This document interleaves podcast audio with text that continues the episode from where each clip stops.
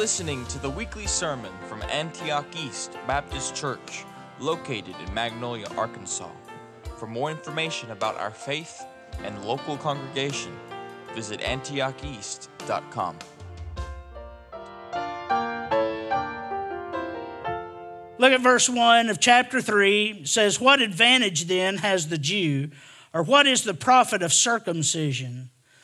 Much in every way, chiefly because to them were committed the oracles of God. For what if some did not believe? Will their unbelief make the faithfulness of God without effect? Certainly not. Indeed, let God be true and every man a liar. As it is written, that you may be justified in your words and may overcome when you are judged. But if our unrighteousness demonstrates the righteousness of God, what shall we say? Is God unjust who inflicts wrath? I speak as a man. Certainly not, for then how will God judge the world? For if the truth of God was increased through my lie to his glory, why am I also still judged as a sinner? And why not say, Let us do evil that good may come, as we are slanderously reported, as some affirm that we say? Their condemnation is just. One of Paul's teaching techniques is mock discourses. He does it all through his writings, uh, especially in the book of Romans. That's basically questions and answers with an unseen opponent. He raises up arguments to his teaching, then defends it with answers. He raises up arguments against what he's been teaching as if somebody were actually, and maybe somebody was, he probably had some people in his mind, I guarantee you, and then he defends them with his answer. It is common throughout the book. For example, we find the most famous one of them in Romans 9 19, where it says, You will say to me then, why does he still find fault for who has resisted his will? Verse 20 says, But indeed, O man, who are you to reply against God? Will the thing formed say to him who formed it, Why have you made me like this? Here in our text, we see this technique used. No doubt he had been asked these questions before by many other people, I'm sure. Matter of fact, we know that from verse 8. Look at verse 8. He says, As we are slanderously reported, as some affirm that we say. In other words, he said, I'm asking these questions because I've been asked them myself and I've been accused of teaching something wrong about them. Now, here is what the Bible, and this is what God has revealed to me about them. But somebody was disagreeing with him. Somebody was slandering him because of his reports. Our text is basically a parenthesis, I believe. A parenthesis, as we've already studied, he shows the guilt of the Jew. He has showed the guilt of the heathen. That wasn't hard. He has showed the guilt of the hypocrites, those that look down their nose at the heathen. He says, Oh, don't accuse them. You know you do the same things. Maybe you keep it secret. Mama may not know, daddy may not know, but God knows. And then he says, And you Jews, you think that you have the law that's going to save you, and the commandments, and your circumcision, you trust all those things, but all those are worthless if you don't have a new heart. You're in the same place as all the rest. So he shows the guilt of the heathen, he shows the guilt of the hypocrite, he shows the guilt of the Hebrews. And in between that and the next section, which is the guilt of all humankind, he has this little parenthesis. He throws up these questions that he knows people are going to ask because he just dealt with the Jews. They're different. They're God's chosen people. They're special to God. Shouldn't they get a pass on some of these things? Well, that's what we'll deal with. Before he goes on, he wants to answer some of those objections that are certainly coming up. Now, listen to me, listen to this. I believe these verses to be an introduction, at least, or a, a mini form of chapters 9 through 11. And so when we get to chapters 9 through 11, we will expand on these subjects. So that's why I'm covering just in one sermon and get through this quickly today. Here in our text, we have four questions and answers that Paul briefly explains. Number one, the first question, look at it, verse one. What advantage then has the Jews? What advantage is it to be a Jew? If these things you're saying, Paul, that everybody's guilty, everybody's in the same position, there's no difference to the Jew first and also to the Greek, but the Jew is a sinner and so is the Gentile, and both have to be saved by grace through faith in Christ alone, then what profit is it being Jewish? And I'm sure there are some Jews saying, You're taking away our special place. Not really. Their special place is not based upon their physical descendancy. Their special place is based upon their faith in Christ and His election of them. Now, first of all, let's consider the context. Always, Always. That's always a rule, right? Look back at chapter 2 and verse 28. For he is not a Jew who is one outwardly.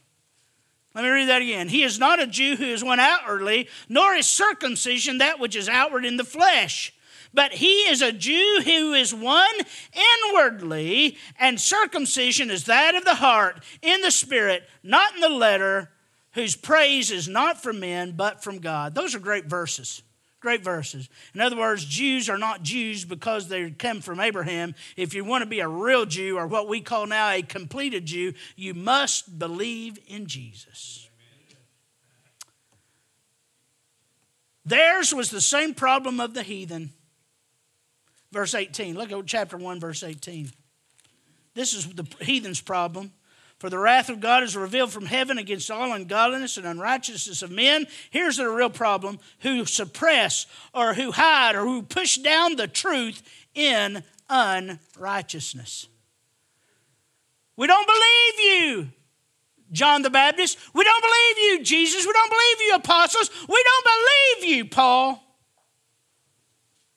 We suppress the truth because we love our sin and we don't want to accept it. Their problem was they didn't want God. And they didn't want to believe him. Now, it's the same problem of the hypocrite. Look at chapter 2. Look at chapter 2, verse 4. Or do you despise the riches of the goodness and forbearance and long suffering, not knowing that the goodness of God leads you to repentance? Turning from sin and turning to God. It's, it's the flip side of the same coin. Faith is on one side. You turn to God and you repent of the world. You can't go north if you don't turn away from the south. But in accordance with your hardness and your impenitent heart, you're treasuring up for yourself wrath in the day of wrath and revelation of the righteous judgment of God, because you will not repent. You will not admit, I am a sinner, I cannot save myself, and call on the Lord. That was their problem. That was the heathen's problem, and it is the Hebrews' problem. The Jews had the same problem as the rest. Their heart was dead spiritually. All men's hearts are dead. You were born dead. Now, you got to consider the question. That's the context, but now consider the question. The question there in verse 2 is this again, chapter 3, verse 2, uh, or uh, verse 1 What advantage then has the Jew? If the Jews were in the same boat as everybody else, what advantage is there then in being a Jew? Well, he answers it. The first answer is much in every way. Much in every way. In Magnolia, Arkansas, we have what? Would it be safe to say 30 churches? I think that'd be very safe to say. 30 churches. Isn't that amazing? And not a one of them are filled. It's amazing this morning, probably. But we have 30 churches. I mean, you can't trip in this town without knocking your head on a church. That's not a bad thing. I've heard people talk about that negative. Man, that's, that's not a bad thing. Especially when you got good churches. And we have good churches here in Magnolia. Hey, listen, if you hear this on the podcast, know this Antioch East, is, it's not in competition with First Baptist or, or, or, or with uh, uh, Central or anything. We're not in competition. We pray the day God saves people at those churches. Amen. But the point is this is that we have so many churches, but there's not that many churches in Iran. If you go to hell from Magnolia, Arkansas, you will go deeper into hell than someone who dies without Christ in Iran. How much sore punishment, suppose you, of those who reject the blood you have a better responsibility here in Magnolia because you, you hear it all the time. You can see it on the TV, you can hear it on the radio, and you have, you know, if you say, Well, I live in Magnolia, I never went to church, so I never heard it. Whose fault is that? No, my friend, much in every way the Jews had an advantage. Why? Because they had churches on every corner synagogues, temples, the Word of God. As we have stated in Romans 9 through 11, expounds on these subjects. Let me read to you. This is Romans 9, verse 3. For I could wish that I myself were accursed from Christ for my brethren, my countrymen according to the flesh, who are Israelites. Now listen, to them pertain the adoption, the glory, the covenants the giving of the law, the service of God, the promises of them are the fathers, and from them, according to the flesh, Christ came, who is over all and eternally blessed of God. Amen. They had all those advantages. How many churches were in Babylon? How many churches were in Nineveh? How many synagogues were there in, in that day in Europe? How many synagogues over near China? There weren't any. Millions and millions of people died without hope and went to hell having never heard of God. And yet here Israel was. God came to them, He called them, He blessed them, He gave them the word. Yeah, much in every way.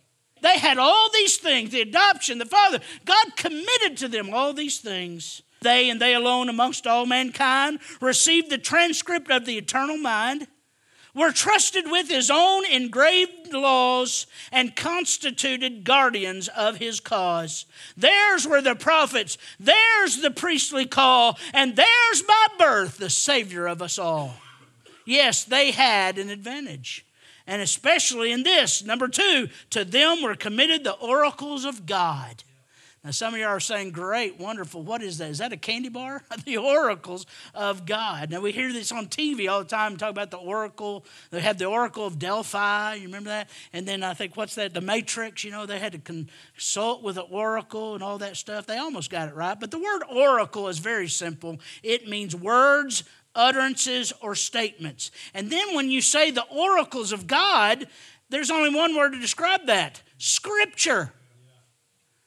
Genesis, Exodus, Leviticus, Numbers, and Deuteronomy, God gave to us through Moses. And then He gave to us uh, the books of history. Then He gave us the books of prophecy. And He gave Israel. He gave Israel these things. He gave them the prophets and the minor prophets and major prophets. To them were given the words of God.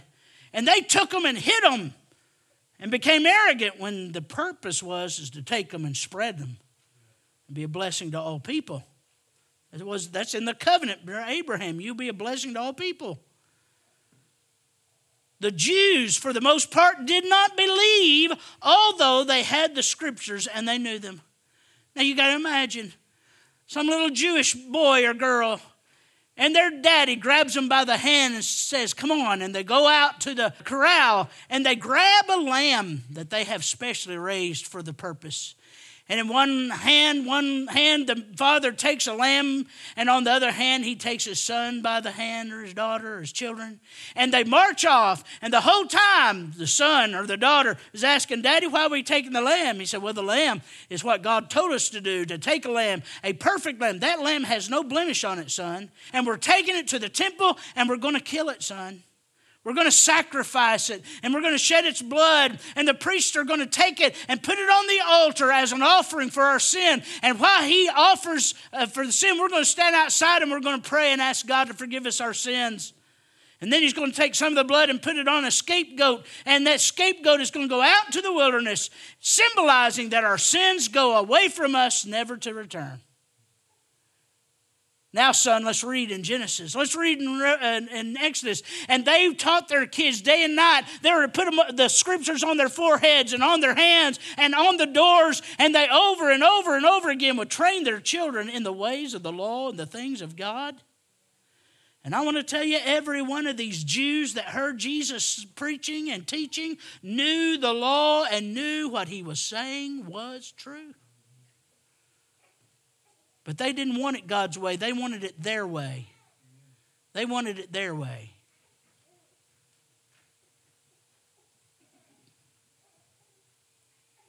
Yet Jesus said to them in John 5 39, You search the scripture, for in them you think you have eternal life, and these are they which testify me, but you are not willing to come to me that you may have life. He said, Read your scriptures. Remember what you're taught. They teach of me and you know it. How in the world can you read Isaiah 53 and not see Jesus? How can you read Psalm 2 and not see Jesus? How can you not read Psalm 23 and know that it is Jesus? It's amazing. You got to read it to see all the times you see the symbolism of the Messiah. Why did the Jews reject him? Because they're dead in sin. And although they had all the advantages, still they, for the most part, rejected their Messiah. Number two, if that's true, their unbelief forces God to be unfaithful to his promise. I mean, if God called the Jews, they're God's special people, and yet he sends someone to hell, he was unfaithful. He didn't keep his promise. Oh, listen to this point. This is good. For what if some did not believe? Will their unbelief make the faithfulness of God without effect? Certainly not. Indeed, let God be true and every man a liar, as it is written, that you may be justified in your words and you may overcome when you are judged. It's very hard. He really doesn't answer him. He just says, No, God never lies. Basically, that's all he says. Paul's answer, though, you know what he does? All Paul does in his answer is to defend the faithfulness of God, the trustworthiness of God, the truthfulness of God, and the sovereignty of God. That's all he does. He doesn't tell them why or what. He just says, listen, God's always right. If you have a problem with it, you're the one that's wrong. Say amen. Verse 4 Certainly not. This is the strongest negative in the Greek language. It means no, no, no, or may it never be, or God forbid. We'd say it, God forbid that. No, never.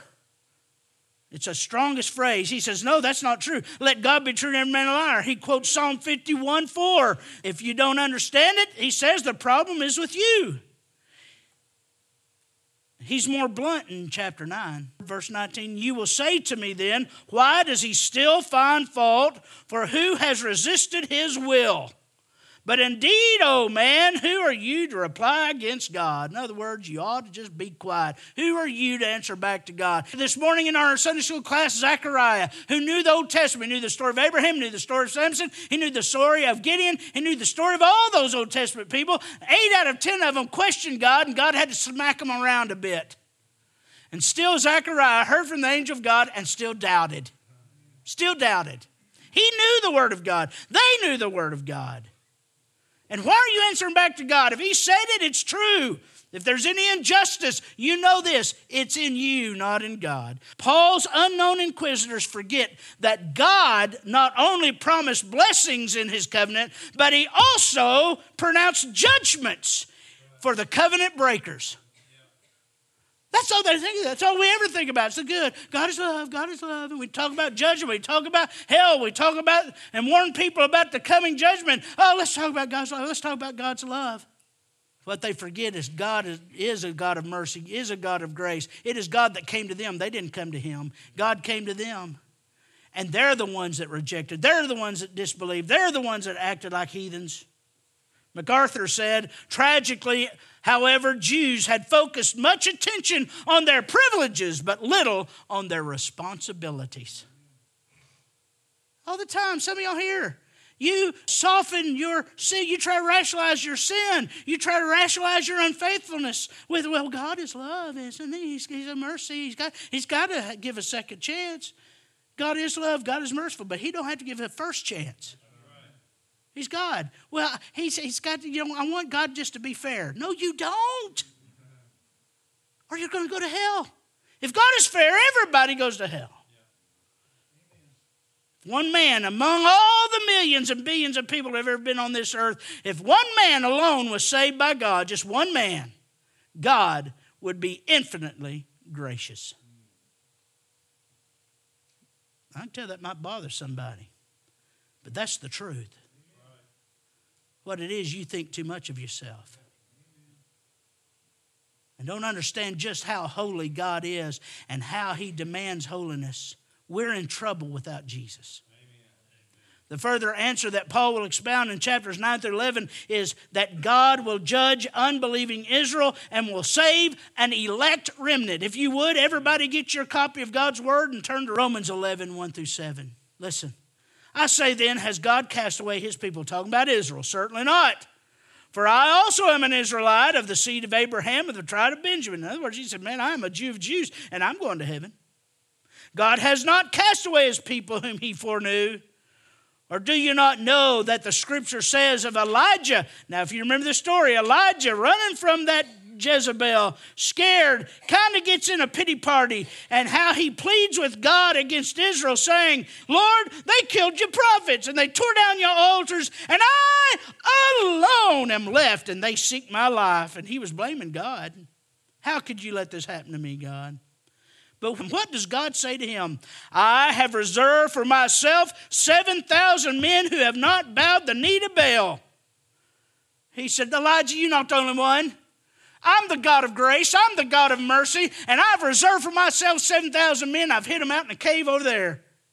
Verse 5 Even so, then, at this present time, we're talking about the time that Paul was writing this, there is a remnant according to the election, the choosing, the selecting of grace, unmerited favor.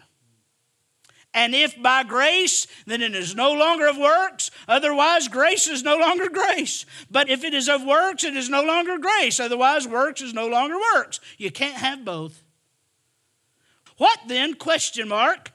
And here's the answer Israel has not obtained what it seeks, but the elect have obtained it, and the rest were blinded. Now, we'll, we'll explain those scriptures more plainly when we get to them, but here's the point God is always going to have a people. He is always, all through the Old Testament, you see it in every prophet, he says there's going to be a remnant. There's going to be a stem. I may cut down the tree, but there's going to be a sprout. I'm always going to have a people. It doesn't matter what happens, I will have a people. And it's always of the election of grace, God's choosing. I will have mercy on whom I have mercy, and I will have compassion on whom I have compassion. God always has a people. And not just because you're born of Abraham are you his chosen people, but you've got to be chosen on the inside to be saved. That's what makes a true Jew, is one who is one on the inside. We'll get to that verses later. Number three, if our sin glorifies God's goodness, they asked, isn't he unjust to judge us? If we're just doing what it takes to glorify God through his judgment, you hear what they're saying? They are saying, in essence, it's not fair if what we do makes God look better, that He would judge us. If what we do makes God look better and makes Him better, then why is He judging us? Paul says, I speak as a man. He says this is a fleshly. Basically, what he's saying is you're blaspheming. Again, he says, certainly not. He used that word again.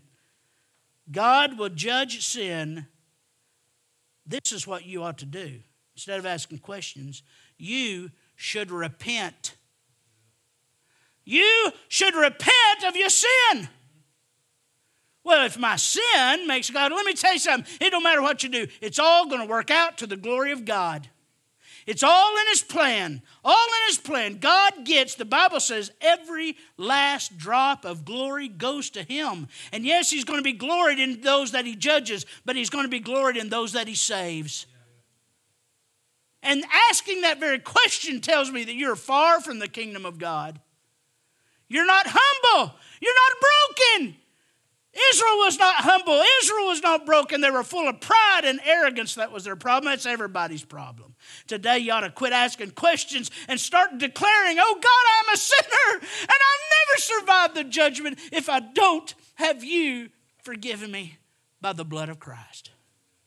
Fourth question If my sin works God's grace, basically is what they're saying. Look at verse 7. Let's read verse 7. For if the truth of God has increased through my lie to his glory, why am I also still judged as a sinner? Now, I believe this question is different than the ones in 5 and 6. Now, here's where a lot of people may disagree. That's fine, you can disagree, but what I'm fixing to tell you is good stuff, and I think it's what he means. Why am I judged as a sinner if my lie glorifies him? If you're saying I get saved by grace, well, why, why am I still, what's wrong? If my sin works God's grace, shouldn't we sin more? Shouldn't we just sin more and more? He will deal with this question more in chapter 6, verse 1, where it says, What shall we say then? Shall we continue in sin that grace may abound? That's what they were saying to. That's what they're saying. Oh, Paul won't you go out there and sin and sin and sin and sin and live like a, a reprobate and like a heathen so that you make God look good because he's going to have grace and just forgive you from it. You Baptist believe you can live any old way you want to. You ever heard that? I think that once you save, you always save. I think when you get saved, this is the promise that He promised you eternal life. And if you lose it, God's a liar. He's a liar. Uh, the Bible says that God loved this world so much He gave His only begotten Son that whoever believes in Him shall not perish, but have what? Doesn't say might have everlasting life. Says He will have everlasting life. You old Baptists think you can live any way you want to. You're right. You are exactly right. I believe that you can live any old way you want to. You know what? If you're saved, you want to live righteously. You want to forsake sin and you want to obey God. You want to go to church. Hey, if you don't like going to church, you're not saved. I'm going to say that again because I want a louder amen. If you don't like going to church, you're not saved. If you don't love and aren't drawn by the people of God, you have not had that miracle work in your heart that changes you. You hadn't had it. And if that offends you, please wait till the end my sermon. Let me explain it a little bit.